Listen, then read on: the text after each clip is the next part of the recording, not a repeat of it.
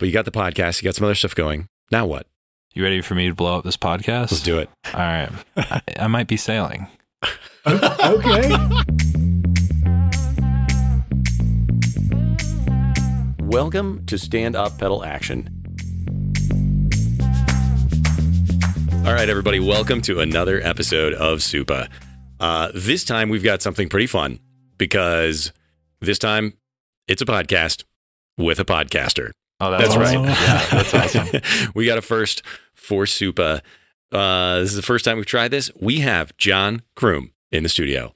And John, welcome to the show. Thanks. Yeah, no, thanks for having me. I'm super stoked to be here. Yeah, this is going to be really fun. Yeah, not no, not just I'm a into this. podcaster. Yeah, yeah, Uh, not just a uh, like- podcaster, athlete, team owner, um, husband, Ooh, Yeah, there that's we go. dog father. Dogs. I Yeah. mean, you, you go down the list, man. I'm 100 miles Yeah. a minute. It's great. National champion. Let's yeah, that national champion. Yeah. Yeah.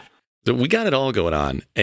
And when it comes to your racing history, that's one that's actually super, super fun because I think it's out of the box from what a lot of us mountain biker or mountain bike specific riders will know because you're in Yeah. that little world that we don't understand called track. Yep. I, well, I like to say that I don't understand mountain bike, but see, I might, I might even get shunned for this. But I've done Uh-oh. one mountain bike race. Ooh, Mm, when was It's this? cool. Where it's no was big this? deal. Um, I did Leadville. Okay. Yeah, MBD. The, you know. the 100. yeah. The one- the- the 100. 100. I even have a big belt buckle to show for it. Oh, so man. I, Some might argue that's not really a mountain bike. I know bike that's race. what I'm saying. I might get shunned for it, but another thing is too, and I might get shunned for this as well. I'm a pro mountain biker on my license. You got the So card. I have All right. the card, man. Oh, well, that, that beats me. yeah, yeah. but you'll never see me at a mountain bike race. I will tell you that much. Not even out in the parking lot in the booth with the van. No, well, actually, yeah, I probably would hang out at a mountain bike race. I mean, especially hanging out at Leadville. I think, again, I know it's probably not the biggest mountain bike race, like in the sense of mountain bike, mountain bike, Mhm. but um, the vibes are just so cool because it's like, I mean, gravel is neat in that sense, but it felt like in the sense of like, you know, you have the world tour guys and you have the people who are just there to just conquer Leadville. Yeah. But I think what's really cool is is just the amount of different people and different experiences and different stories that are at Leadville. And so the next mountain bike race that I'm going to do is uh, 24 hours of Pueblo. If I can Oh. find if I can find a way to get into that race, like I don't care if I'm riding with a team, I don't care if I ride one lap. Like that race just looks so cool. Yeah, and for the does that count culture. as a mountain bike race? Oh, Yeah, for sure. okay, Okay, We'll okay, count okay, it. cool, Yeah, cool, we'll cool. count it. I was just wondering. Like, I, you know, Yeah. I'm sitting here spouting stuff off, and I don't even know. No, no, no. Well, it's not as though you don't have enough other stuff going on, as you Yes. said with Yeah, uh, no, the long list. And when it comes to the history, we don't just have a guy in the studio today who's won a race here or there. We're talking about eight time national champion, multiple track disciplines Yeah. from 2017 on through 2021. Yep. Yeah. Yeah. So this Yeah. is not ancient history either. What's cool because I like doubled my national title count in 2021. Seriously. So like I made up for lost time in 2020. It was great because like in 2017, I since 2017 I've won a, s- ev- a national title every year, and it was just one. And at that point, I had won I think it was three medals every year, and then. Yeah, I took, you know, everybody took 2020 off. There was this thing Yeah. called COVID. I don't Yeah, know. it's You little- guys heard of it? We it? heard I about it. did Yeah. hear It about a that. thing. It's Yeah. crazy. Yeah. Just Um, briefly. Hmm not a big deal. But anyways, um, NBD. we, we took the, we took the year off, and uh, yeah, I came back this year and I won five national titles. And Holy cow. yeah, it was pretty epic. So All uh. I was stoked on it. Wow. Well, we're going to get back to that. Yeah, yeah, sure. But we want to Uh-huh. know how you got to there from Oh. where the story starts. Yeah, man. I think we just need to tell everybody to sit down, buckle up. It's just like a super long story, but All right. but anyways, uh, yeah, I got started in cycling. I think what was it, 2013. I was in high school. Um, my parents bought me a hundred dollar Fuji. Um, I think it Yes. even had down tube shifting. it was a road bike because my parents were into, tri- to, into triathlons, Okay. and I was like, Mhm. I want to try it. I just want to give it a shot and see what's going on. And I was 280 pounds at this point. So at this point, my background is uh, football and wrestling. Uh-huh. And uh, for my wrestling weight class, you know, everybody knows about wrestling and cutting Yeah. weight. Mhm. And for me, um, my weight class was from 216 to 285 pounds. And it's a bit of a spread. I Yeah. had to cut weight to make 285. Whoa. Sometimes, yes. All right. And um, yeah, it was pretty rough. This is not a story you hear in cycling very often. Yeah, and so well, you do hear about the weight cutting, just not No, in just not that- much that weight weight. yeah, but so yeah, I uh, I was into wrestling and I was into that, and Well, wait a minute. Where are we in the world? I'm in high school. No, where? Where? Oh, Where are you from? um, South Carolina, Rock Okay. Hill, South All right. Carolina, Mhm. and so that's where yeah, so that's where I kind of grew up. Um, moved there in first grade and. Uh, from Chicago area, but uh, don't really remember Chicago. Yeah, it's Um, all right. Mm. Yeah. So, anyways, but yeah, so I That's a good place to get over 285 pounds. That's yeah, for sure. Yeah, Yeah. that's for sure.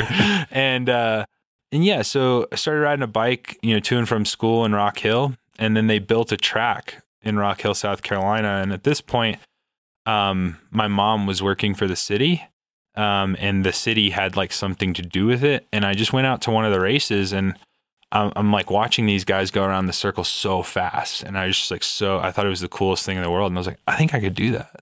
And at this point, like any sport I did just kind of came naturally. Like, Mm. and it might have been the fact that like I went to Christian school too, and, like part of my life, uh, just being a bad kid. But I went to Christian school and like a part of my life, Uh-huh. and I played basketball, and I was like a star basketball player in Christian school, but it was like a small rec league, and I just Yeah. thought I was a legend, you know? Oh, sure. But at this point, everything came easy to me, and you guys probably know this. You probably have Mhm. one of those friends who's like. I could probably do the mountain bike thing, and then they come out and they about kill themselves, and you almost feel bad, right? Yeah. But uh, but yeah, so I got into bike racing after watching this one track race in like what yeah, 2011, hmm and um, because that's when they had nationals there.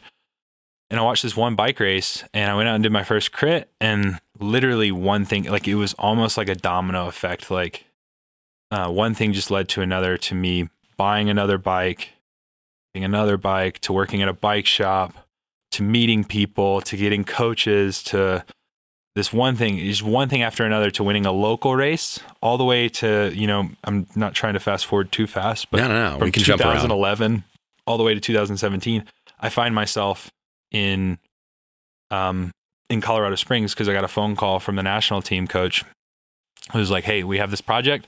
We think you can fit in, but we think you need to move to Colorado Springs to try to make it." And I said, "Done."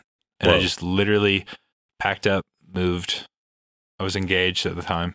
So that was that was a bit of a learning curve as well. Uh, yeah. Uh, but I packed up and moved, and yeah, like I'm I'm just kind of in here, and then that's when I won my first national title. Holy cow. Right off the bat. All right. Yeah, but I mean 2000, 2011 Okay. to you know 2017. Like at that point, I had I had ridden a few national championships, like leading into that, and like I had done a few international races, but it was all on my own dime. Like nobody gave me the time of day because I'm just this big goofy kid who's like wanting to learn. Like I just want to learn. I want to like hang out with the cool kids. Like I didn't really understand professional cyclists. Like I didn't understand um like how they communicated or how they worked and yeah, I was literally just trying to fit in with these group of people and little not like now thinking back on it, I was like, oh crap, I, I was kind of getting made fun of in that situation or oh crap, like they actually didn't take me seriously. And some of the people that like kind of brushed me off are like now like trying to like bring me into certain things because I've Yeah. so so much Yeah. success now. It's funny like how that kind of works and plays out, but Who's laughing now? yeah, yeah, but like I, I like I never want to be like that, but like that's because of what I experienced and like Yeah. and it's I guess the weirdest part of that is is that I didn't I didn't even know what was happening. Yeah, probably just as so, well, like, right? yeah, and so um but anyways, yeah, one thing led to another. Like at that point I had already had a national medal before I had won Mhm. um elite nationals, but I I did para um Okay. because they told me I was too big to do elite stuff. And I was like, "Oh, oh okay. Cool." Like Like, sure, then whatever. what what else can I do? And they were like, "Well, have you ever heard of uh paracycling?" And I was like, "Yeah, but I have no, like nothing's wrong with me. Like I, I don't think so." yeah. And and they were like, "Yeah, yeah, no, we, we get that, but you can ride a tandem, right?" And I was like, "Sure." I've never done it before, but sure. And so I rode a tandem fixed gear bike in LA, the first time I've ever been on an indoor track, and Whoa. did a sprint tournament, and we got third.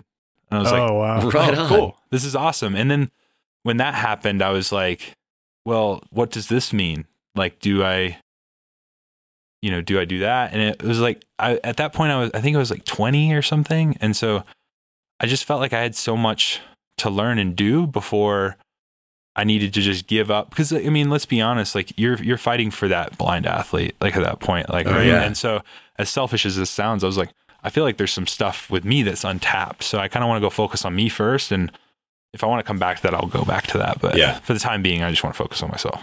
Yeah. So- So, some people, uh, when they come to cycling, Yeah. they come to it. You might call it more. I don't want to say honestly, but they come to it like through a pathway where there's like a lot of oversight, people pouring into them. Were you coming into it just like this looks fun and bringing just brute force athleticism to it, or did you have people early on that were pouring into you to give you the technique and the training?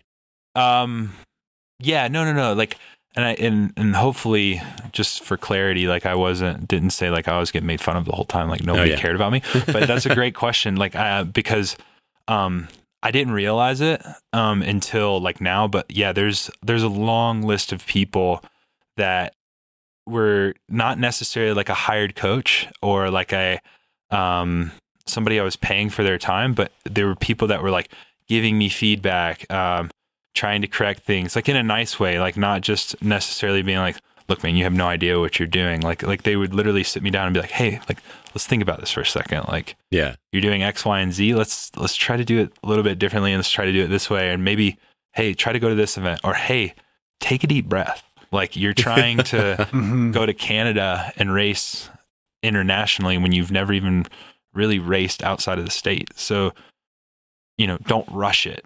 And so, and I'm just going to name some guys off because, and people Yeah. that were really supportive. It's like Kyle Knott, Chris Netchie, um, and Michael Barman. Those three individuals, or there's three individuals I still kind of talk to on and off today. Um, but those three people, like Kyle Knott got me into college. Like I didn't even want to go to college and he went to Mars Hill University, won a collegiate national title, and he was like, "Look, quit trying to race, like like stress your racing. Like, let's finish your college degree. You only have two years left, and you're a Cat Four on the road. Like, Okay. just go to school, get your upgrade, Mhm. and then like go 50-50 and by the end of the by the end of my college career or whatever schooling i'm a cat 2 on the road a cat 1 on the track and at this point like you can literally start to actually see my life switching from the school thing but my school's already done at that point so it was like All right. yeah. like if I had one more year of school, I would have been done. You know, I can't do this anymore. I need to go race. Um, Yeah. But like at this point, my schooling's already almost done, and so I'm really thankful to those individuals because yeah, like even still to this day, Chris Netchie was. I I, I dealt a lot with the being the big guy, Mhm. um, but he was a bigger guy, and he and you know they always used to give me the saying, it's like there's two ways to go uphill, right? Yeah. You can either be super light, Mhm. or you can have the power yeah. Or you can be super strong. one of them, you can still eat milkshakes. and I was like, that's dope. That's dope. I like that. I like that. and yeah. so, so yeah, that's, I've kind of always lived by that and just being powerful. And yeah, and those three, those three specific, there's, I, there's a whole list, but those three specific individuals are three individuals that I still talk to today and ask for advice and yeah. help me in my career. Well, and this is where maybe we swerve a little bit Yeah. into having you educate us about the world of track because Yeah. that's one of the craziest ends of the cycling spectrum to me Yeah. because there is so much going on in there. Crazy events is a place where ridiculous power numbers get thrown down that you never see out in the rest of the world. And Yeah. where there are so many different little disciplines, like sub disciplines in there. It it just fascinates the crap out of me and I've never gotten to try it. Yeah. No, I mean, yeah, as far as like track cycling goes, it's like you have guys that, you know, are racing in the world tour, like doing the like the sprinters that are racing the world tour that are coming over, and then you have guys that are specific track guys like hmm they ride 4 minutes max and that's Full stop. That's it. Like that's that's their racing. Like Yeah. you know like there's guys who literally fly to do uh you know a 200 meter time trial to qualify for a sprint tournament and some some of them don't qualify and so it's like you've literally just spent a couple grand in flights hotels and whatever and you're literally just training to ride as fast as possible for 200 meters to then race another guy in a match sprint and That's so it. it's it's epic like yeah So just give us the overview. Like, Yeah. what are the events that you gravitate towards? Because it would be an exhaustive list if we said everything that happens in track. yeah But, like, for sure What what did you grab onto early on? well, everything. Like Okay. that- and that right. was We'll get like- the whole list. And like, and and I believe this for every athlete, right? Like it's kind of like mountain bikers. Like you know, you would never just send somebody out and be like, hey, you know, just because you're good, you're a cat five or four. I don't know how the categories really work, but you know, just because you love going downhill doesn't mean you're only going to be good at being a downhiller. Like maybe try some XC. Like Mhm. ride a little bit longer. Don't have your wife shuttle you up every time you do the shoots. Like just Oh. get It keeps coming up. It's the third time this week. Third time this week. Yeah, yeah. But yeah, like, you know, try try something new, you know, try something different, especially when you're new to the sport. So I literally gravitated towards everything. Like when I went to a bike race, I raced everything.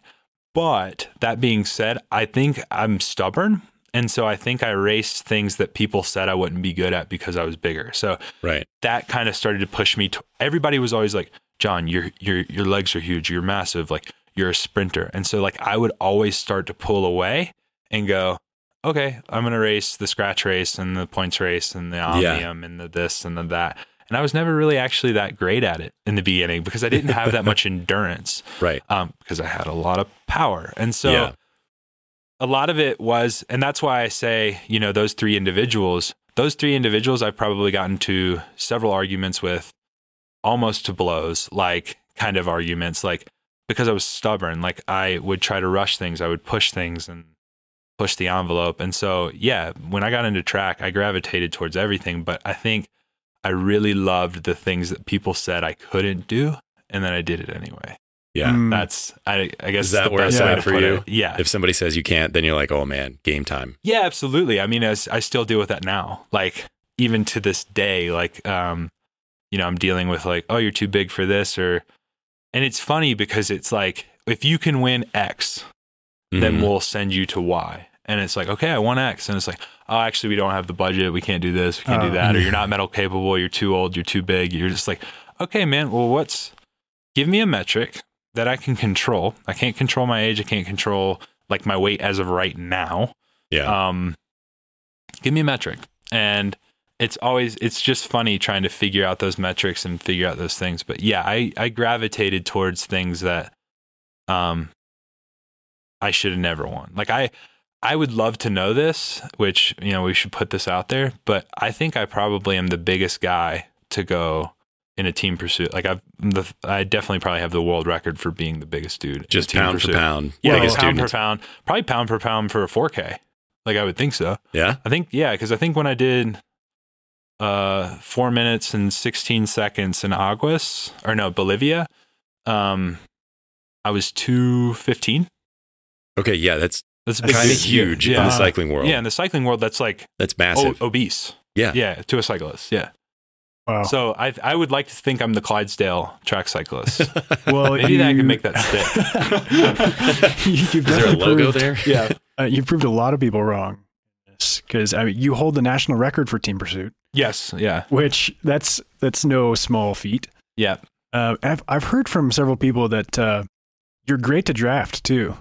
Well, I'm a big dude. So yeah, I'm assuming I'm great to draft. And see, that's another thing that I love too is like, you know, for the group ride, you know, we have like a select four or five guys here. And so for the group ride, we have a group ride here in Colorado Springs, you know, the Acacia group ride. Oh, yeah. It's Yeah. it's it's the pinnacle of all pinnacle rides. It's the world championships of Saturday.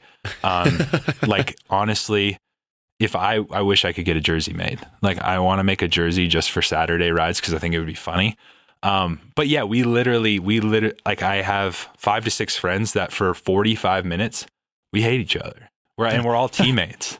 And like we do everything in our willpower to drop one another. We do everything in our willpower to break each other's spirits. Um, like there's nothing more fun when you finish the ride because it's an out and back. When you're riding back and you just see all your friends slowly coasting in the other direction because they haven't finished the loop yet, uh-huh. it's great. And so, me and my Madison partner, which is a discipline of the track, Right, yep. You know, where you sling each other in, Uh-huh. um, which we can dive into here in yeah. a bit. But love to. we lit, that was our goal was to try to drop one another to be as fast as we possibly can be and we did that for eight weeks and we literally almost raced the madison like we were trying to drop one another because we were just riding hard as we could every time we were in, and we ended up lapping the field and winning. So There you go. So I guess it works. Yeah, it works. It works. It was cool. We just rode as hard as we possibly could. It was awesome. Nice. All right. Yeah. So let's talk through uh, some of these disciplines Yeah, yeah. for the one for the most of the people who don't know out there. We'll start with the Madison because you Okay. mentioned it because I think this one's hilarious. Yeah, it's it's literally I like to think of it as WWE on bikes. And it's it's tag team wrestling Uh huh. and you you literally sling your partner in. Right. And Because it's it's two guys per team, right? And you are alternating laps. alternating just just- exchanges. so like it could be depending on the speed of it, you know, like we you try to be a little bit strategic with it. I think the more exchanges the better. Okay. Because Personally, it's because because it's just- a race for distance, correct? It is, yeah. It's 50k. 50k, and Sprints only every 10. sprints every 10. Yeah, so those are points. Oh, Yeah, so and but then- only one person is riding at a time. yep. All right. And then the guy comes down as they see the string of guys coming. The guy comes down, they exchange, and now that guy's in the race, and then that guy goes up to the rail. And again, to describe it for people who don't know, that exchange is literally in a packed field on a track, going at a ridiculous speed. You have to actually Yeah. grab hands, like with the other guy, Yeah, yeah, yeah, yeah. And one guy pulls while the other guy tries to, to slingshot past him. dude i i'm not gonna lie like because this was created in like the 1900s in madison square garden like that's how it's all started uh-huh. i would love to know what was going through those guys minds Like- for them to have the time to go oh this makes sense How drunk was Because- everybody? because like for me you know like the last one i did was in switzerland and we averaged so average speed was 57k an hour so Ooh. that means the sprints are upwards of like what 62 63k an hour That's Plus, uh, crazy. Yeah. yeah it was mental and so like the it's getting so fast to the point where it really doesn't matter like the sprint doesn't matter as much like because you're not sprinting anymore the whole You're- thing is a you yeah you're just holding position at this point so like if somebody passes you you just know that you need to move up like the moment it lulls because literally at this point it's going so fast in the sprints that if coming into bell lap so the, the Mhm. lap for the sprint nobody like the top four have scored like that nobody's that's like, just pa- it. nobody's like passing anybody and like Wow. swinging up and going back to the back to recover like Yeah, yeah. it's just that fast And how many how many teams are in these usually? in that one, there. I mean, I guess you can have a maximum of twenty four. Wow. Um, oh, so there's what's that? Forty eight people on the track at 48 once. people on the Talk track. about a brawl. Again, a- and you're you're also trying to like not black out and like you know because like is that my color blue? Like because you got Italy and Team USA and it's like well that's very close in blue. Um, and you're trying to figure out who's who and what's what and where's where and so like there's even an order when you're on you're racing on relief even though you're not in the race. hmm So you're not actually recovering you're- because you're, trying to pay attention to, okay, where is Italy? Where is Switzerland? Switzerland's behind me. Okay, now where are they in the race? Okay, that's where they're at in the race. Because then when you guys are close enough together, you guys are all coming down at the same time and you don't want to block each other or get somebody thrown into the back of you. So you're jockeying for position even when you're not like Yeah. you're you're working for position even when you're not the guy. the worst thing that can happen, and it's like the saddest time of your life, is miss an exchange.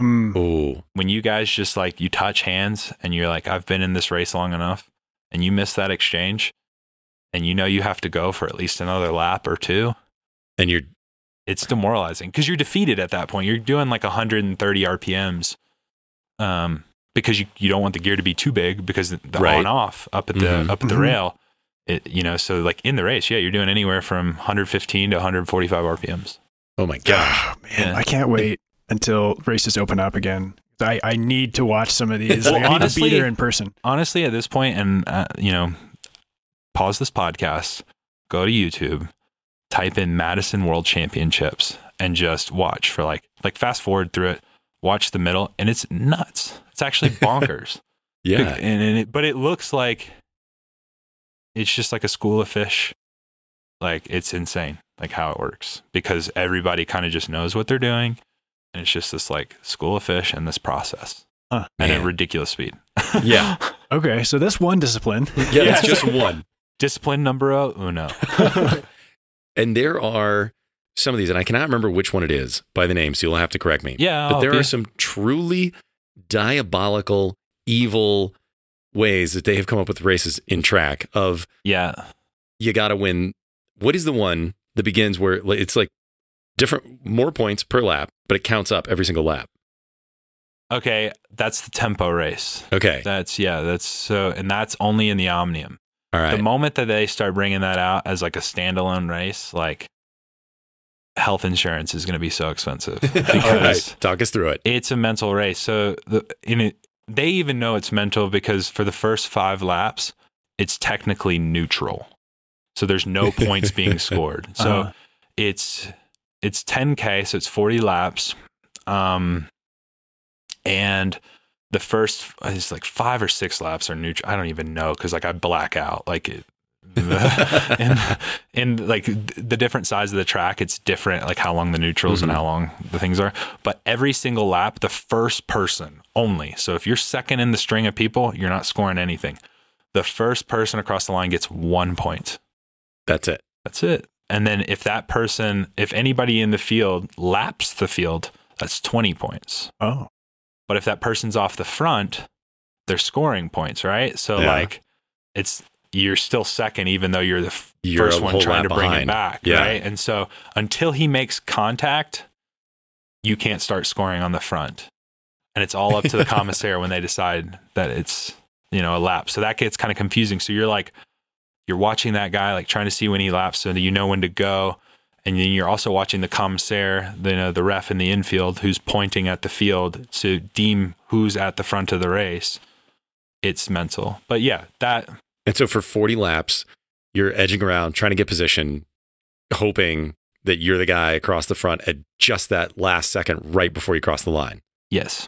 Over and over and yes. And it goes back to the Madison. Like it's going so fast at this point that usually if you're on the front, like people aren't just like pipping you at the line and swinging up and going to the back. Like Yeah, it's yeah. just because if you do that, eventually you're going to detonate and you're going to get Yeah. dropped out of the race. So. Gotcha. there's some strategy to it. But yeah, I mean, it's literally about as simple as that. Like first one across the line gets one point. You lap the field, you get 20.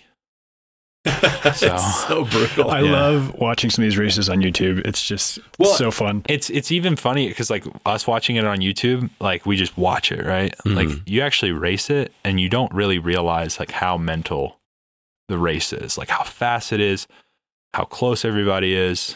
Um, yeah, just how insane. Like you, like you just watching the Madison, watching guys exchange, you're just like, oh okay.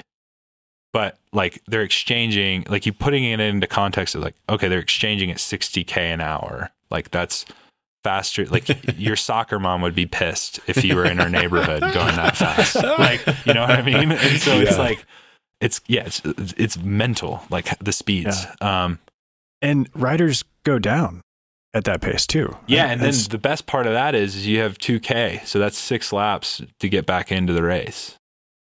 So it isn't, you don't even get the mercy of just being pulled off the track. It's like, no, no, no, you can get no, back in. well, here's the thing: if you get pulled off the track, especially in the Omnium that the tempo is in, hmm which I'll you know I'll just go ahead and explain the Omnium, but Yeah. if if you if you get pulled out of the race, you DNF. In technicality, it's like a stage race. So if you DNF, you can't start the next event. oh, Oh, no. And if you can't start the next event, like you're out of the Omnium. So yeah. Okay. So the, the Omnium. Omnium starts with a scratch race. Okay. Wait, which- what's the scratch race? So a scratch race is literally a straight up race. It's 10 Just 10k. 10K first cross the line. First guy across the line, you lap the field, you're obviously a lap up. Okay. Okay. Pretty simple. The next race is the tempo race, like we just Mhm. chatted about. But the way it works is, is you score points. So, like, first, the guy who won the scratch race gets 40 points. It goes 38, 36, so on and Oh, so boy. forth, all the way down. And eventually, Okay. the gaps start to become bigger. So, like, the difference between you getting 10th Mhm. and you getting fifth is actually kind of massive. It's not just the two Yeah. point kind of differential because like as it starts to trick down the seven, about seventh place, the point gap starts to expand. Mhm. Okay. The next race is the tempo race.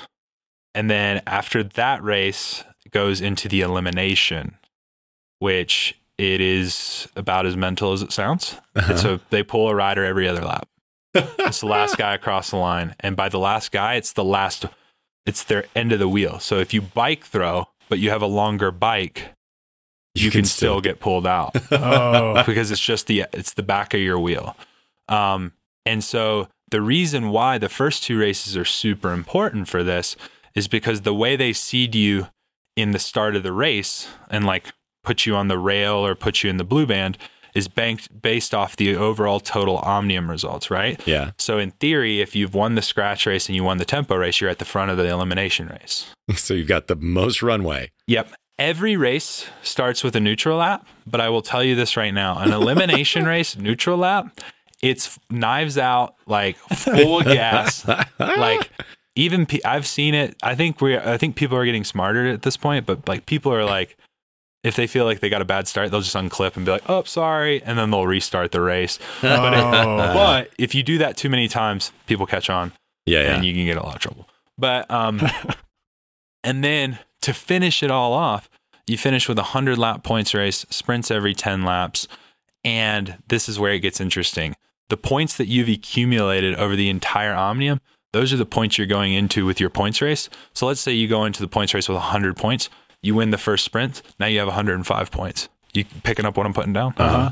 You lose a lap, you just lost 20 points.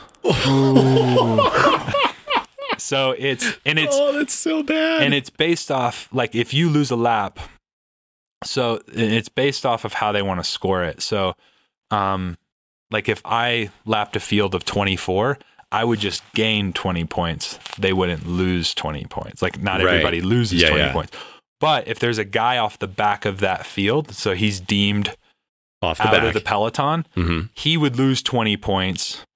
I wouldn't gain anything until I make connection with the field. Okay, So I okay. know that gets kind of mental, Man, but, but so yeah. much to think about. So when you there's 10 that. sprints, Uh huh. and that's the Omnium. That okay. Wow. I got all right. This is all fine, and already my head hurts just sitting here in the blanket fort with nothing else to do. How on earth are you keeping track of all this when you are breathing out of your eyeballs, doing 135 RPMs?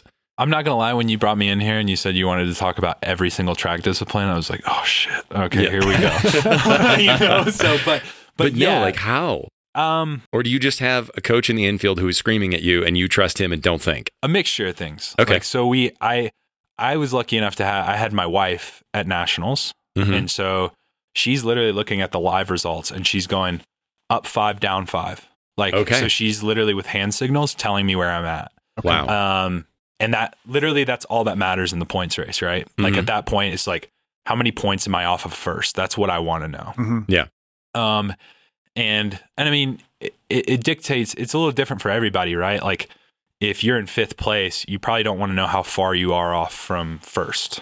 Like, because No. that could be like 20 points, right? yeah. Um, but but yeah, so it's a lot of it is you have to be checked in because at especially at a national level, one thing that happened this year is the tempo race just detonated. Like there's bodies all over the track and that and you guys probably heard me talk about it earlier with the commissaire in the middle of the infield Mhm. pointing Uh-huh. at the racers paying attention to that commissaire is a game changer because so in the tempo race this year there was two guys off the front so in reality no one's scoring points Yeah. so it's just the two of them. if you and if you think about it your best result at this point is third it's an omnium you Mhm. don't need to win every event you just have to win the final You just got to stay in touch. so i was watching the commissaire the entire time pointing at the the, the lead group when they eventually made connection that's when i went to the front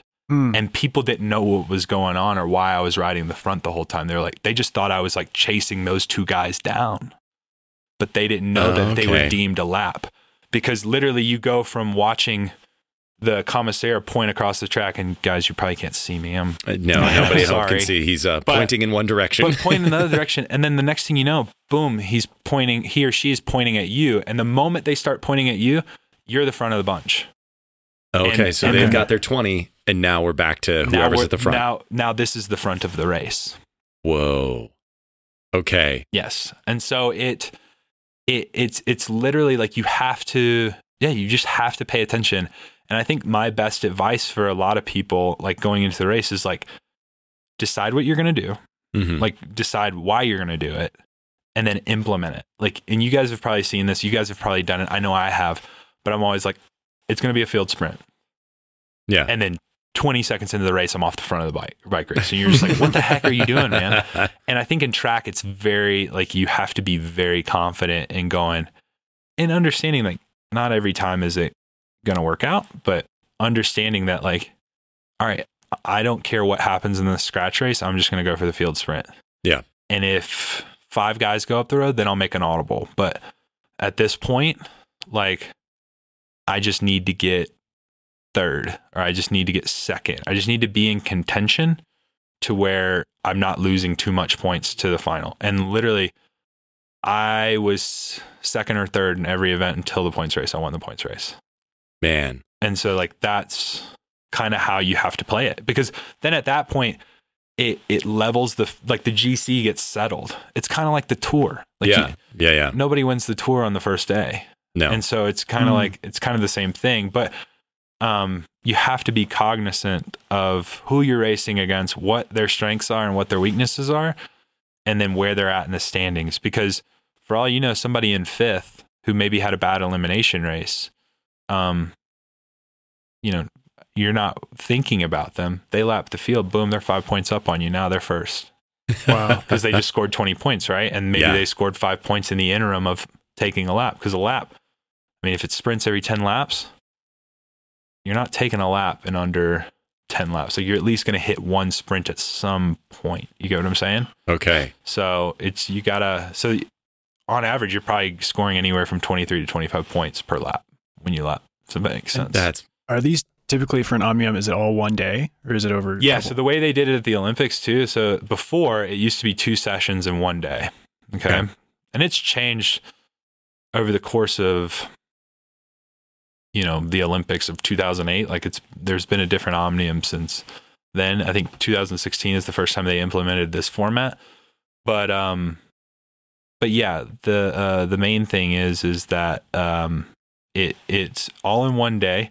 Some people run it in two sessions, so they do a morning session and a night session. Mhm. At the Olympics, I think they only had one hour between each, each one hour between each event. oh But, my Ooh. gosh. but like an elimination race takes seven minutes. Seven minutes. Yeah, but I did like the last. So when I won elimination race national championship, that was I did 500 watts for seven minutes and 50 seconds. And I have I have the and the people were no chance. I literally have the file. Whoa. Yeah.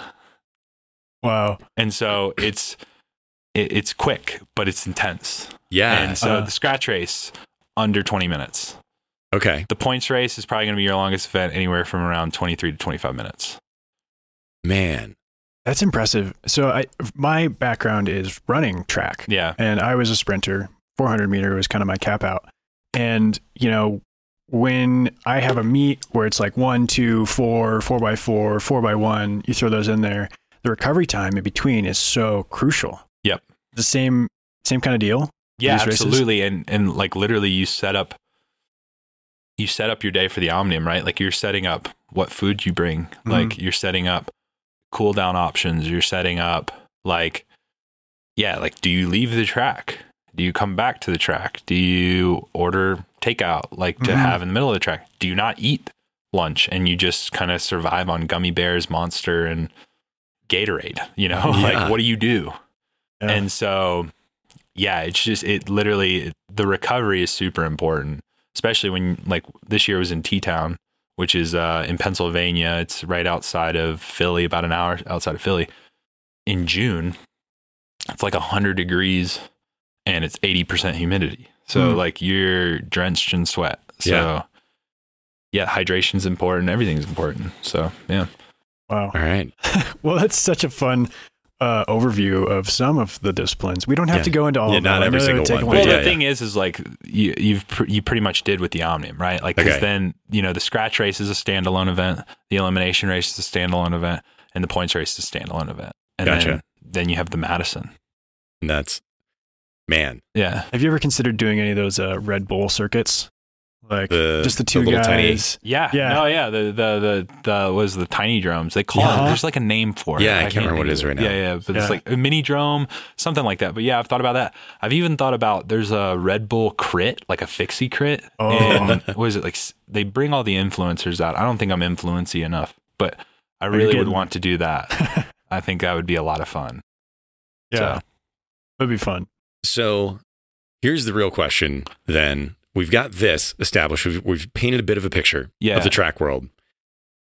What then is it like for you with that kind of high intensity, super fast, watching everybody around you, thinking through numbers, thinking through laps?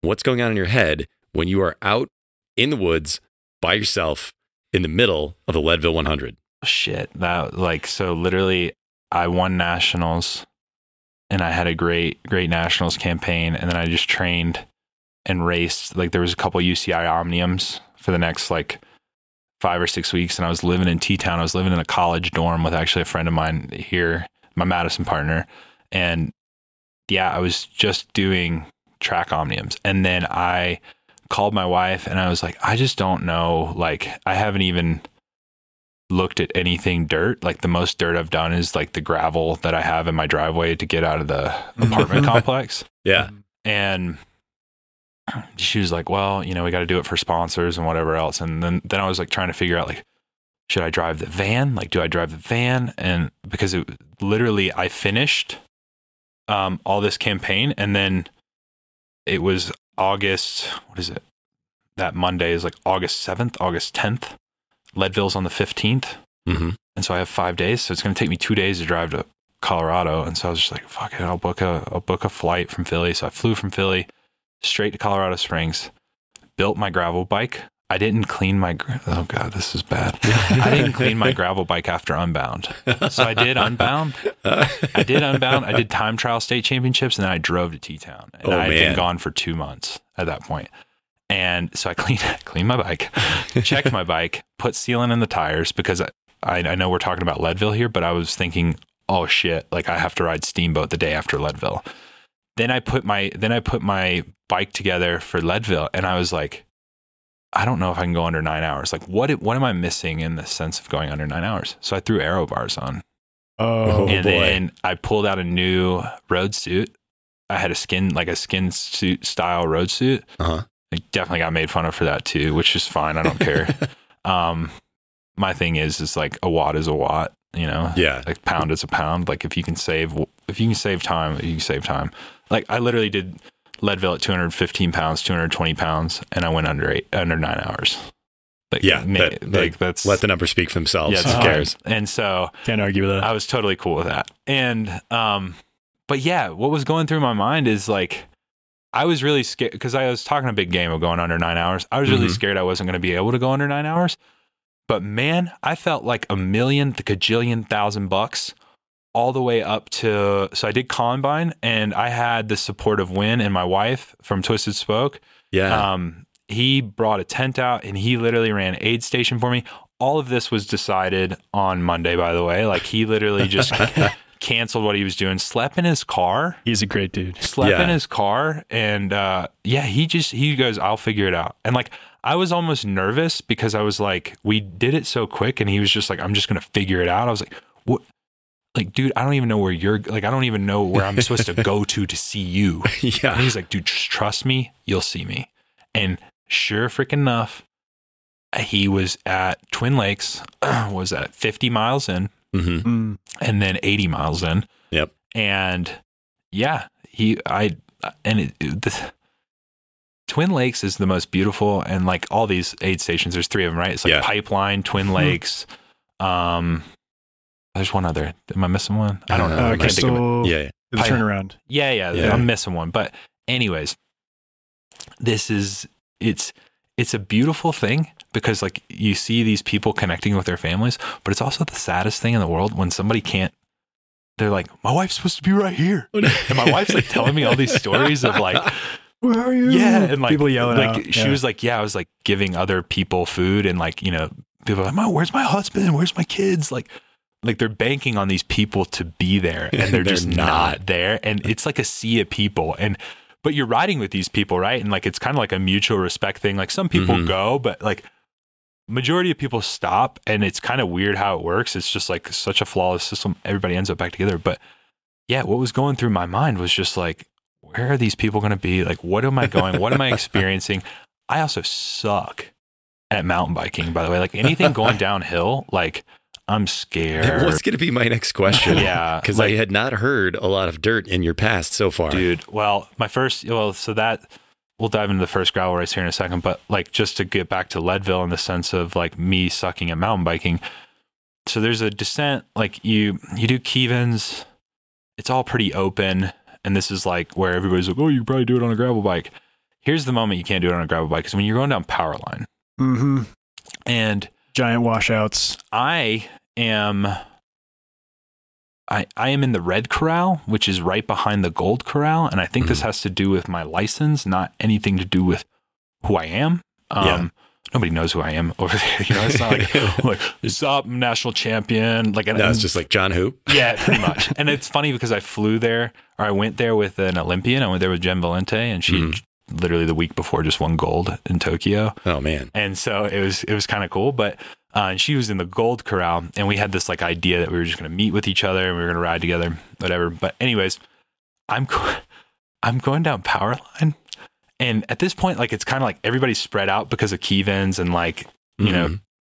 fitness is starting to tell like either some people are holding some back or people are starting to detonate or people are going too hard Yeah. and so everybody's kind of riding their own pace at this point it, it's no longer a sea of people I unclip and stop for a second because of the section was just too gnarly, and I was like gonna walk it, and this like I don't know sixty year old man is like yeehaw, you know, like baggy shorts, just like like straight through it, and like one dude even was just like, "How did you even make it in this corral?"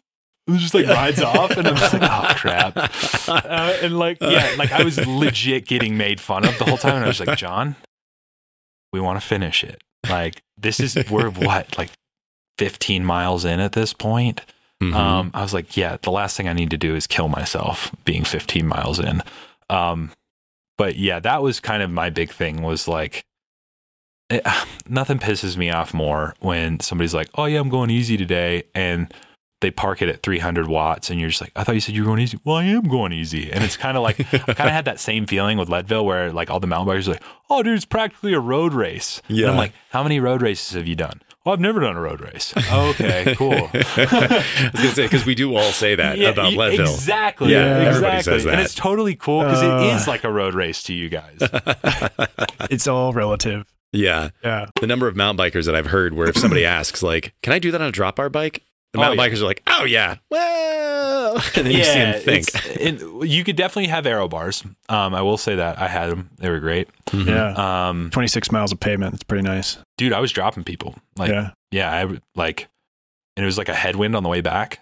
Um, yeah, I just kind of tucked it, and people were getting mad, and I was just like, like because they wanted to ride with me, but they were like, "You're riding too hard," and I was like, "I'm not going to make it in nine hours if I don't ride this hard." Like I had the little Yeah, sheet, gotta go. Yeah. so I got like, and I knew that like I, the thing is, I had to go really, really fast on the flat parts, and I just had to take my time on the climbs. Yeah. That's Yeah.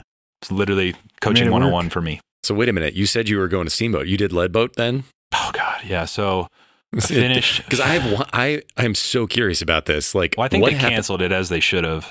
Um, I don't think. I think with just like maybe there is still some sort of Leadboat, but I think with like the new Lifetime okay. Grand Prix stuff, like they just kind of threw I the like- Leadboat thing out the water because nobody cared about it as much. Because COVID affected Leadboat, right? Yeah. Like Leadboat was supposed to happen in 2020, hmm and then it got pushed off, and like certain influencers and Mhm. certain pros didn't make it in, and blah blah blah. And so, Because again, sort of for the folks at home, we're talking about Leadville 100. yes, Wake up the next morning in Steamboat, yeah, Black Route, yeah, Yeah. which is another 140 miles, 144, bro. 144. Yeah. Yeah. Let's not forget those last four. Don't you? Yeah. don't you ever forget those last four.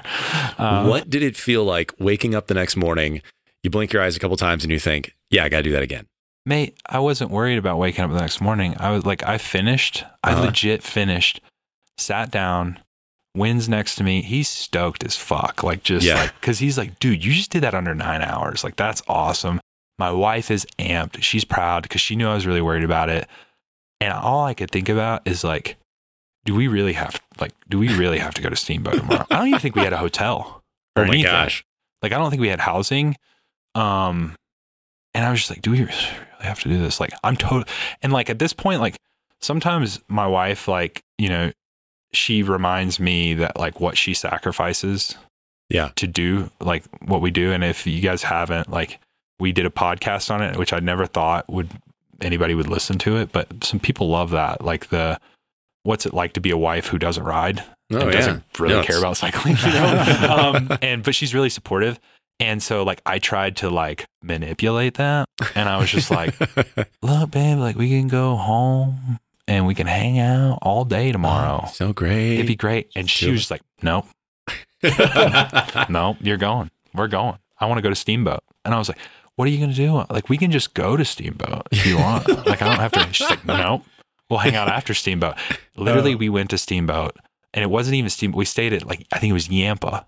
yeah. Is that right? yeah, it's Yampa. Yampa. Yeah, yeah. And this is like this little town has one restaurant and we're staying in it and uh, we eat dinner, we go to sleep, we wake up the next morning. I do Steamboat. I finish Steamboat.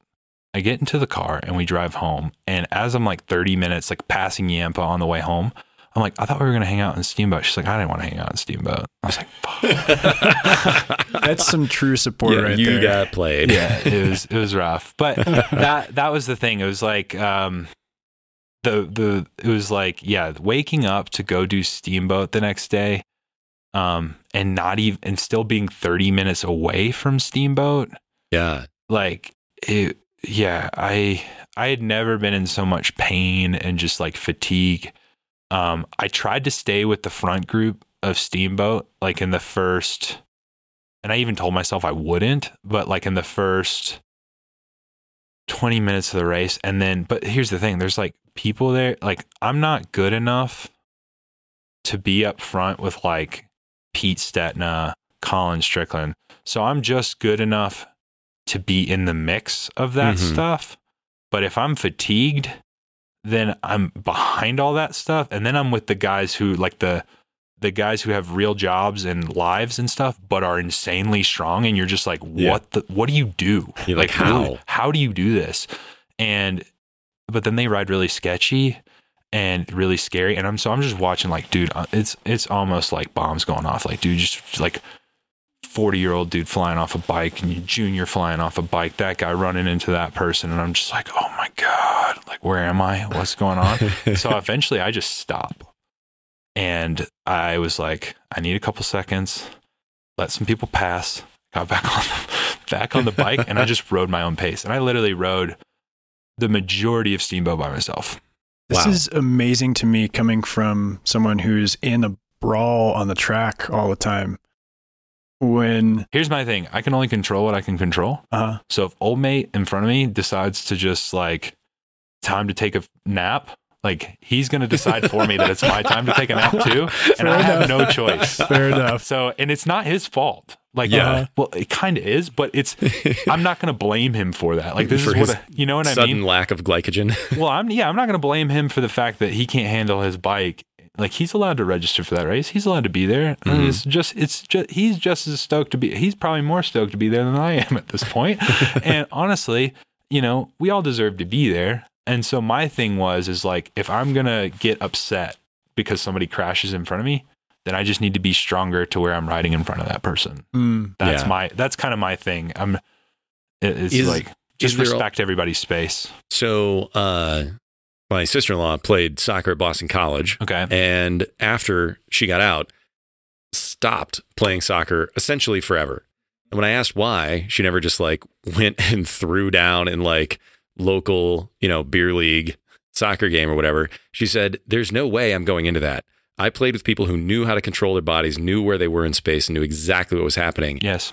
And now I'm in a community league where I'm just going to get annihilated by somebody who just doesn't know what they're doing. Is that sort of what it felt like in that moment? Like you can be inches away from somebody on the track because you know everybody there is dialed versus you're out on the Well, gravel I'm and you have a- no idea. I'm in a funny place because, you know, let's rewind. Like, your, you said your sister in law or is your yeah, sister? sister in law. So your sister in law, okay? she was a soccer player. Right. I've never been a gravel racer. I've never been a mountain biker. Gotcha. So I'm just as stupid strong, and I don't. Mhm. Des- I did not deserve to be in the red corral. Was it an okay place to be because of like time cuts and whatever else? Hell yeah. But I do not deserve to be in some of those situations that I'm in. hmm So I'm also just as bad of a handler. So you're kind of a danger to yourself and others I'm- out there. Yeah. So like part of me gets kind of nervous like riding around certain people because I'm like, okay, I'm I'm a bit above my head right now. And Yeah. when like for example, like Eddie Anderson, like he face planted in some uh barbed wire. I mean that dude's Oh. like doing like Paris-Roubaix and stuff. Yeah. You know, like I think he's ridden some hard sectors. I think he knows how to handle his bike and control his bike. A little bit. So if I was going full gas through that too, hmm oh no. No, no, that's no bueno, Okay. bro. So what many of us do in the world of dirt is, yeah, you just lock into a wheel and you follow it no matter what. Like if you don't know how and a tech section is going to work. I have aero bars on my on my uh, gravel bike too. So um, I'm already a dork as is. Um, but yeah, I mean, I have some gravel results like uh, yeah. you know, Unbound. Yeah. Uh, let's talk so, about like, that. that. Well, I did exactly what I knew the only way I could win, and the Mhm. only way I could win is in the the first ten miles, actually ten minutes. I needed to be by myself. Off the front. Yeah, because then I could ride everything at my own pace. Yeah. yeah. So like the hard Fast or sections, slow. yeah. So the hard sections that are technical, hmm it, there was parts I, I'm literally in a breakaway and I'm walking in certain points. yeah, it's cool. Um, Very but- smarter, not harder. yeah, absolutely. And here's the thing: the way I'm looking at it is like, I really want to win nationals in four weeks or five weeks or whatever it was. Yeah. Like if I break my collarbone here, I'm gonna be pissed. like if I break my collarbone at nationals, it's like, oh, cool, cool, cool. I did everything I could, right? yeah. Um, but yeah, and so I rode away, and literally I pissed off a ton of people, and I think people were kind of just like at this point they're like, "Oh, he'll be back. Yeah. Yeah. We'll You get know, him. Like we'll get him." He's going to blow up. I literally just parked it at 300 watts for I don't know what was it five. Yeah, I think I did 300 watts for five hours, but. I put, I, I literally, Just appreciate that for a moment. Yeah. We just, a moment I- of silence I for literally just like once I was gone, I rode the aero bars and I changed my computer screen to the map and speed. That's the only thing I looked at. And it's funny because I think I was talking to Nick Gould about this, about Uh, Leadville. And he's Mhm. like, why weren't you looking at watts? I was like, watts don't matter. He's like, what do you mean? I was like, he's like, what happens if you blow up? And I was like, I'm going for a time. You know what I mean? Yeah. So like at this point, if it takes me 100 watts to do 50K an hour on gravel, like they're struggling, dude. Like uh, I just need to get as aero as I possibly can be. And and so I'm literally bringing track technology into the gravel for myself. Yeah. And and that's and that's what I did. And then eventually like I started getting some fatigue because the amount of power that I did have to produce to go that fast as well as through some of the sections that were really really technical that hmm I was soft through. Like cuz I went back and looked and Stephen Hyde, do you guys know Stephen Hyde? Don't. Okay, cyclocross national champion, I think hmm five five or so times. U.S. pro rode for uh, Cannondale. Um, he rode all those sections like blazing fast. Like I'm talking about like two minutes faster, and that's like where he closed the time gap. And he eventually catches up with me, and I just start following his wheel. And I'm like, all right, cool. I just got to make it to the finish with this guy. I'm like, I'm starting to cramp a little bit, but Yeah. you know, I'm taking, I'm literally taking in 100 carbohydrates an hour. Like I have this dialed. I should be fine. And he takes a line that I was like, okay, I think I got this. And I took it. I was like, okay, I got that one. He took another one. It was downhill line. And I cased it and literally flat tire. Oh.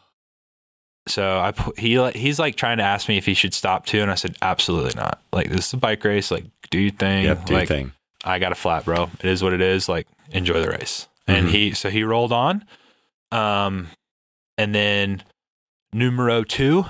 Yep. As I was fixing it, just came rolling right by. And at that point I was like, well, let's hang on for a podium. And then that's when the cramps started settling in. That's when the Ooh. crosswinds started settling in. That's when Mm, the slow leak is still going. I crossed the finish line with a flat tire. So oh my gosh. but I will say this: I would not have won that race if Stephen Hyde was still with me into the finish because it goes up through a college and it's all uphill. And then we have to like go through a parking lot and it's super technical, but I think I think he would have dropped me on the climb. Yeah. And I was actually thinking about it as I was like in third place going up this. And I think I was getting chased by like Leadville legend Dave something or another. Like Dave he- Wiens. that guy. Yeah. Yeah.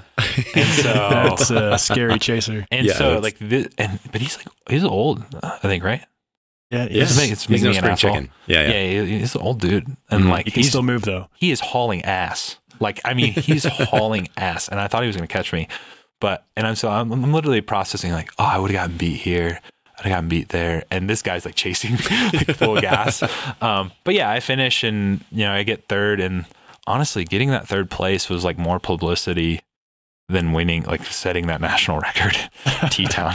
yeah, I mean in uh in uh, Wow. in Bolivia. Yeah, Man. Well, but- I I just want to zoom out for a second and remember at the beginning of this interview you were talking about how people were pushing you to be more of a sprinter just because of your size. yeah. And then you're doing gravel races because you did the 200 mile, right? No, no, Unbound? no. This is the hundred mile. the 100. Hundred. Yeah, Okay. yeah. So this was the hundred. But then you did the Leadville 100 Yeah. and then you did Black 144 Yep. on the SBT. And you also did Mid Mid-South. Yeah. right? And that was that your first one? That was my first one. None of these are sprints. Not in case a little we had any kind of confusion there. Bro, but did you forget the other part that I said? I like to do things that people said I can't do. yeah. yeah. But you- yeah. You have, and well. Yeah, no, it's like so mid south. Yeah, that was an it was like literally like riding through peanut butter for eight and a half hours. It just pissed Oh. rain. And Oklahoma, like, I'm sorry, I'm gonna go ahead and say it on this podcast. Um, love the guys over at Mid South. Like, I think their energy. If you haven't been to Mid South and you're a mountain biker, cyclocross rider, BMX rider, track rider, you're just a guy that or person that loves bicycles you need to go see the people at Mid South because they just put on an epic fucking race and they just have a lot of fun. Um, but I am saying that I will not ride it this year if it is raining because the part shortage right now. I'm I'm not Oh. pro. Like yeah. I literally went through an entire group set and a frame. I went And through a bike- frame. Yeah, I went through a bike. So the wheels the wheels survived. Um, But you just grind away the frame from all the dirt that was sticking to your wheel. It, it was just peanut butter, man, and so Yeah. it just stuck. Like I think so. You ride, you know, you ride twenty miles out, and then you hit the dirt, or you hit the mud. You hit the mud, ride ride in the mud or whatever, and then at about mile fifty, you hit this pavement section, and you get into this town. Um, and that's where people are like spraying off bikes with pressure washers and like pretty much just helping you get your bike back up and running. And so my bike ran really well from mile like one to 10 hmm and then from 50 to 52. oh gosh. Um, and then after that, I only had two gears. It wouldn't shift into the big ring. I didn't have electronic shifting at the time. Uh-huh. Um, so it wouldn't shift into the big ring. So it's all cable. So it's all gunked up. And yeah, that was that. And it would just skip. And so if I went over 600 watts, my chain would just skip off because it was caked up so hard. So every once in a while, I'd have to stop and then I'd have to spray it down. And I had to be careful because I was using my water right. that Yeah, yeah. was- That's water you don't have yeah, now. and so and I think it stopped, and that the, this is where it got worse. I think it stopped raining around like mile sixty. So it's starting to get humid. Starting Uh, to get, It's not warmer. rinsing the bike off anymore. yep, it's getting It's- pasty. yeah, and so it's literally like turning into clay. And I think that was that was a hard, hard day. Um, just mentally, uh, physically, and like at that point, I had, you know, I keep hearing about Leadville being like a nine-hour adventure for hundred miles, and you know, I go ride hundred miles here in five hours. Yeah. So I was like, you know, that's oh, 100 miles, it's nothing. Yeah. you know? and you, Oh, you know you go you start to add a little bit of element of the the red pavement into the game. It uh yeah it's no fun. But but it is it is kind of it's an experience because like when you cross that finish line like they know how hard it was Mhm. and Everybody you know there. how hard it was and it's just like because they made it as hard as they possibly could make it without like being complete dicks Yeah. um, and yeah, they're just stoked and and they they congratulate you. You have a beer at the finish line. Like people are telling you, like, you, dude, you're like one of the only people that finished. You know, like I got 60th and I finished in eight hours and 40 minutes. You know, I averaged 11 miles an hour. That's was- crazy. I mean, this mountain bike race. Uh, It is. And then the year before that, they did it in five hours. No rain. So just, just put in context, it's not Yeah. like it was super hilly or anything. Like it was a good race for me, actually. yeah. Um, there's a few punchy climbs, a few technical sections, but other than that, it's pretty much straight gravel race. Wow. Yeah. What what motivated these gravel races? I need money. Sponsors, sponsors want to hang out in the gravel, Yeah. gravel sphere, and and honestly, it just looked like a lot of fun. Mhm. You know, and, I- I know it's funny that I make the comments, "Oh, I need money." Uh, I don't get paid to do any of this shit. You know, Yeah. it's uh, Mhm. um, you know, I drive a van, I sleep in somebody's parking lot or whatever. Um, but the characters that you get to meet at these races and the people that you get to meet, and like I said, I mean, when I just asked you guys if you knew Stephen Hyde, you know, like that guy has a long laundry list of results, but at the end of the day, like you guys just love bikes. Like we just Yeah. love bikes. Who Mhm. gives a fuck what that guy did? And that's the cool thing. I think I did an interview with Velo News and they called me Jack Cron. Oh no! Yeah, they were like Team Pursuiter Jack Cron is here. And I was like, what? like nobody cares. you know? And like it's actually kind of humbling, you know? Like I don't Mhm. like yeah, I do cool things on the track and I have a lot of fun on the track and I've been pretty successful for what what I've been given. Um, do I have a lot of room that I can make up? Yeah, for sure. But I think what motivated the gravel things is is like it was different. Um, I didn't have to win. Like Yeah. there was no I didn't have to pull any results. Like I could still do it and just have fun. Like and at that point I had uh, in 2019 after we set the national record I had gotten let go from the road team I was riding for and um, it had something to do with you know just budgets and whatever else. And I had to start a team and that's like you know around 2019 you know you have to kind of figure out what are you going to do. And we didn't qualify for the Olympics and the team pursuit. And I was just like well I have a year. Yeah. so I just started signing up for gravel events. I pitched the idea of the van and I was Mhm. going to do a vlog thing out of the van. And then when the COVID hit, literally at Mid South, uh, when COVID hit and I did my first vlog, no more vlogs. So all these sponsors that I'm like, hey, we're doing these vlogs, we're doing this, we're going to do this Yeah, event. Doesn't look very good during COVID if I'm just like still, you know, going to Moab, doing these events and Mhm. whatever else. No. And so I panicked, got drunk, So it's a good thing to do when you're panicking. yeah, yeah, yeah. It's a great thing to do. Um, started a podcast. it's called Coffee and Van Chats. And Origin story. Yeah. literally, and I literally just started emailing everybody from under the sun. Didn't know them, didn't care. Just started emailing and saying, "Hey, would you want to jump on the podcast?" I even had uh, Andre Greipel tell me to screw off, pretty much. So, No way. so if you guys are wondering, yes, I have had people tell me no. Um, Okay. so it happens, Yeah. and, Yeah. and understandably so. Um, but yeah, he was pretty much just like, "Yeah, your podcast is not big enough."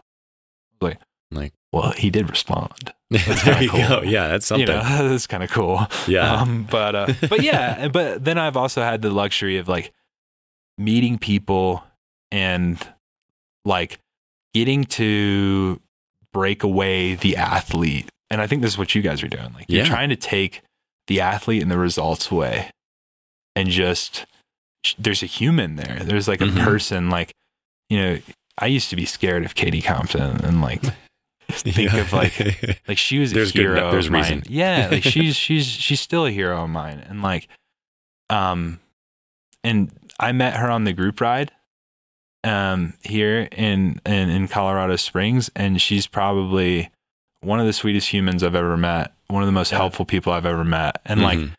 that's like part of the reason. Like, you know, I've had Payson McElveen, I've had Pete Stetina, I've had, you know, James Piccoli, like world tour riders. I've had, um, you know, Emma White, Chloe Dygert. Like, you know, you can just go down the list of these like Olympians and these, um, they're somebody's hero. And then you just, you, now you've made them a person, right? Yeah. Like they go from being Superman or Superwoman to literally being a human. Yeah. And it's cool. I dig it. yeah. It's one of it's the awesome. mottos that we have is Yeah. uh, yeah, get to know the human behind the headlines. No, for sure. I think that's great. Yeah. I think that's great. So, And yeah, Is that what keeps you in it? exactly what keeps me in it. Yeah. Like, I think I feel like a human. Mhm. Like, um, and it's not just gravel racing either. It's like, Mhm. like I think one one thing I attribute to my success over the last, at least last year, and you know, my wife's had to like kind of pull me back in, Mhm. um, you know, this year because like the Olympics are getting closer, and yeah. um, and there's a lot of things I can't control, like my age or you know missing out a year because of COVID, and um, yeah, I I think last year the reason why I was so successful is because there was no pressure. I knew I wasn't going to Worlds. I knew I wasn't going to the Olympics. I knew I wasn't going to this because they weren't going to send anybody, Yeah. and so I just went and raced, and I went and rode, and I didn't care if Unbound was a week before nationals. Yeah. I just did it. And I slept in a parking lot for five days. And yeah, it was fucking rad. That's what it's all about. so fun to hear some of your journey. Uh, and you, you've taken a, a rather different route than a lot of people that we've talked to. yeah. Uh, well, in in the professional sense, like you just diving in and exploring everything. Yeah. No, I think, well, I think you have to. And I mean, you know, like for a Katie Compton, it would have been easier, right? Like for her to go do gravel, it's like cyclocross gravel. Okay, cool. she Um, she actually begged to differ when she was on the show. She was like, "Cyclocross, one hour, done." I agree. no, I agree. I agree with that. But like, dirt is dirt. Like, Yeah, they're yeah, yeah. kind of hmm It's Yeah. not like short track is the same thing as even Leadville, right? You know, Yeah. so Yeah, um it's different. Like everything everything has their own beast and their own their own quirks, right? Yeah. Um but yeah, I, I think I I think my thing was I I just need to be relevant or if I'm not relevant then I can't continue to do what I love yeah, because like I, I don't come from a lot of money and um you know I, I remember telling my parents for the first time that I was going to shave my legs to be a cyclist and I was 290 pounds and my dad was just like what the fuck like we're in South Carolina by the Yeah, way yeah, yeah. you know and so like my old you know dad is just like like are you you- you're just going to shave your legs and that's going to make you a cycle like i'm Yeah. confused you know it's not like if you just start lifting weights you're a football player so i understand the process but w- what are you doing and so yeah, and yeah it was really like i'm gonna fit in. Like i'm i want to Mhm. i want to do this. I'm gonna go head first. And i think that's the thing. Like if you want something bad enough like just Yeah. go head first. Like and ask questions. Like i still to this day don't know everything. Mm-hmm. don't. I don't. I'm not even close. Like so far off. Like it's funny. I hate doing these podcasts because you know you guys are so sweet and so nice and you're like yeah you're amazing you're amazing you're amazing. And it's like i literally just spent two hours getting hearing why i'm not you know like from Yeah. team usa and like and and or why i can't get selected to do this and because you're not the best in the world. You're not medal capable. And it's like okay well how do i become medal capable? And yeah that's what i'm trying to figure out man. And Mhm. so you know to find funding i have to create teams and to create teams i have to run you know manage people and to Mhm. manage people like i'm literally doing like 10 things just so i can race at a high level yeah. and it's yeah it's nuts it's mental i don't even know how we got there but I appreciate yeah Yeah. that's- the honesty yeah. that. so like that's that's that i mean like in getting into racing and just like getting into into doing what you want to do it's like it, yeah it's hard so So this may be a dead end question, but we'll see. Your background, you Yeah. described other sports that you were in. So you were Yeah. clearly athletic. You clearly tried other things as a kid.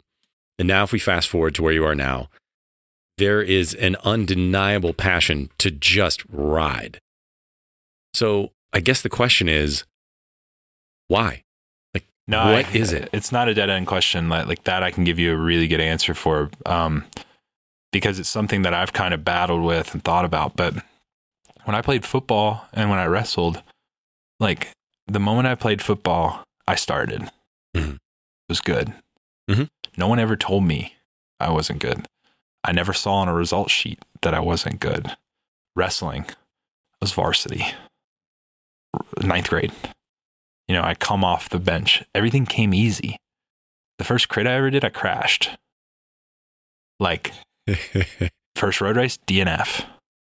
like I was like, what the fuck? What is this? Like, what do you what do you mean? Like, yeah. I'm not good. Like I I played on like the moment that football or wrestling or any of those things got hard, hmm I was just like, all right, peace. Like it shouldn't be this hard. Like I was killing it. Yeah. What yeah. happened? Mhm. But cycling's always been hard. And I've never been good enough. Like, you know, it's like yeah. I'm an eight time national champion. I'm still not good enough. And maybe like now that I'm saying this all out loud, this is probably not healthy. But, um, but, like now That's that okay. I'm, now that I'm hearing it out loud. But um but yeah, like it it was addicting. Like because and I do this with my athletes. One of the things that I tell my athletes, it's like to feel success, like you have to feel failure.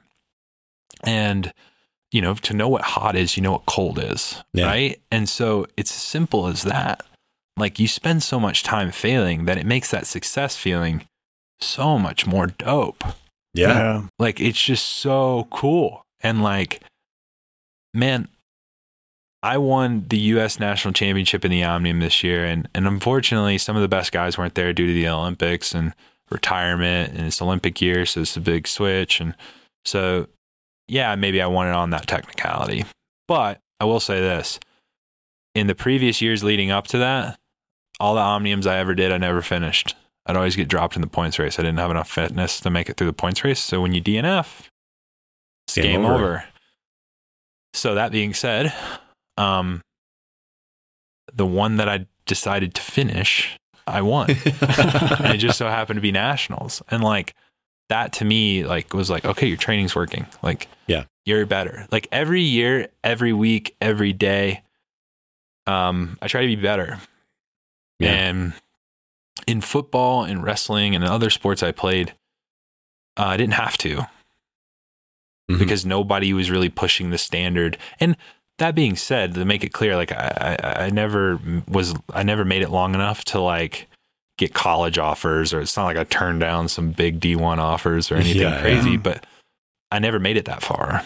Mhm. Um, could I have done it? Maybe, but, um, but yeah, I also used to sweat walking up the stairs when I was in the ninth grade. You know, like it was just you know being 280 and smelling like beef. You know, it's just a, it's a rough life, bro. Um, Uh, but yeah, I think that's why that's why cycling like it it just wasn't easy. It didn't come easy to me, and so when people come into the sport like from other sports.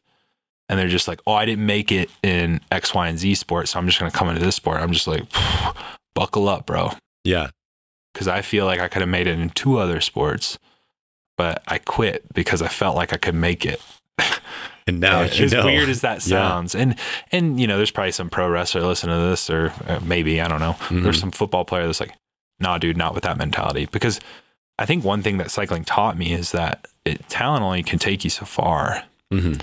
I mean, I met so many great, amazing cyclists that quit um, because the moment it got kind of tough, they were out. Yeah. And so, yeah, I think through perseverance and just like pushing through it, um, yeah, cycling just happened to be that sport for me where it was like, it was an addicting, addicting feeling. Like I hated getting fifth. I hated getting fourth. I hated getting third. Um, hated getting second. And to win, Yeah. it's just like, yeah, it's addicting. And it's not, I know this isn't healthy and I, I will seek help, guys. I promise. All in due time. All, in due, time. Yeah, for sure. For enjoy sure. it too. Yeah. no, and that's Yeah. the thing. I, I, I love the process and a lot of it's hard. Mhm. Um, you know, it's hard on my life. It's hard on my family. Um, you know, shit, we just laid out a schedule and it looks like I'm gone for like five months or something ridiculous. Like once we laid it all out and again, you know, I run a team on a small budget and like Mm-hmm. I coach athletes. I, you know, I run a podcast. Yeah. There's like all these things that I do. And so it's, I'm just like 100 miles a minute. I mean, honestly, we were supposed to record this on Tuesday and I triple booked. So you weren't the only people that you, got canceled. I canceled somebody else too on top of it. Sorry. No worries. But yeah. Yeah. Well, we really appreciate having you here. Um, we usually have some traditional questions. You've kind of answered a few of them. Um, you've thrown down a lot of, of wisdom. Yeah. just with Hopefully I wasn't rambling. No, No, man, this no. is great. Yeah. Um, the the approach that you're taking in humility and the willingness to just ask questions regardless where you're at, like that, I could take you so far in life. Anybody, I could take anyone so far when you have the willingness to not get so laser focused on, you know, this is one little thing that I'm doing in my own little corner of the world. I want to know what's happening in life. I want to Yeah. know what it takes and how I can put in the time and effort to get there. No, and yeah, I think like, you know, like just because in cycling, for you to get better, you have to train what you suck at. Mm. Um, and maybe that's why I strayed away from the sprinting stuff, like because I was always good. Now my sprint's not that great, um, which is it's kind of funny how those things kind of switch. But but yeah, like the the thing is, is like you know I always trained what I didn't do well at. Like I would like if there was a group ride with a bunch of pros, like and they were like, "Hey John, do you want to come?" And but just so you know, like if you get dropped, like you're on your own, I'd be like, "Okay, I'm in." Yeah, like we're doing it. like I would never let it like I would never let it like yeah, I would be defeated, I'd be kind of bummed, but I wouldn't just like turn around and go home. Um I've been dropped on the group ride here in town. Like it's it's not it's not that um yeah, I, I just don't fear away from failure in the sport of cycling, I guess, is you know, because I think I spent I think the majority of my career has been failure. Like as weird as that sounds, like Mm. but like Failing to the top. for every national championship I've won, I've been told I can't go to worlds. Hmm. For um, you know, for every race that I've won, uh, I've been told that I'm not good enough to be on a team. You know, for every um, for every result that I've pulled, you know, I've been told by a sponsor that I don't have enough followers, I don't have enough um pull, I don't have enough results, or whatever. And so yeah, it's it's it's it's, it's an interesting kind of game and playing field because it's not just about results anymore. And I think you guys know that. I think Yeah. you guys can see that. Like you almost wonder, like, how did this guy get, or how did this girl get into here? How are they sponsored by Canyon? Twenty four thousand followers. What what what do they post? What do they do? And you're just like, they just ride bikes and take videos. And then you know that used to really chap my ass, if I'm being honest. But then I Uh-huh. started to think about it. It's like but that's what they love to do. Like Mhm. that's that's what makes them them. Um, that's what pushes them to get out of their comfort zone. Um, and I think that's what I like about cycling. Is like if you know, just the full nail in the coffin is like I'm out of my comfort zone, man. I'm still the biggest cyclist. You know, even no matter how much weight I lose, I'm still just a big cyclist, and um, I do shit that shouldn't be done or said that can't be done, and I think that's dope. I like That's that. awesome. I hope it keeps going. Yeah, appreciate that. And that, before we close, is a Yeah. really good question. So you're at this point in your career. Yeah, You've got national championships under your belt. You've got these calls that are so far telling you, no, you can't go to worlds. But you got the podcast, you got some other stuff going. yeah. Now what? You ready for me to blow up this podcast? Let's do it. All right. so, well, I want to go to 24, the 2024 Olympic Games. All right. Um, 2028 isn't out of my mind either. Hopefully, Right. the, wife, hopefully the wife isn't listening to this. That's why I'm getting in a lot of trouble. But I just got a phone call from American Magic, America's Cup, Okay. which is sailing. Uh huh. I was just going to say, I'm like, wait a minute. Yeah, and uh, I, I might be sailing. Okay.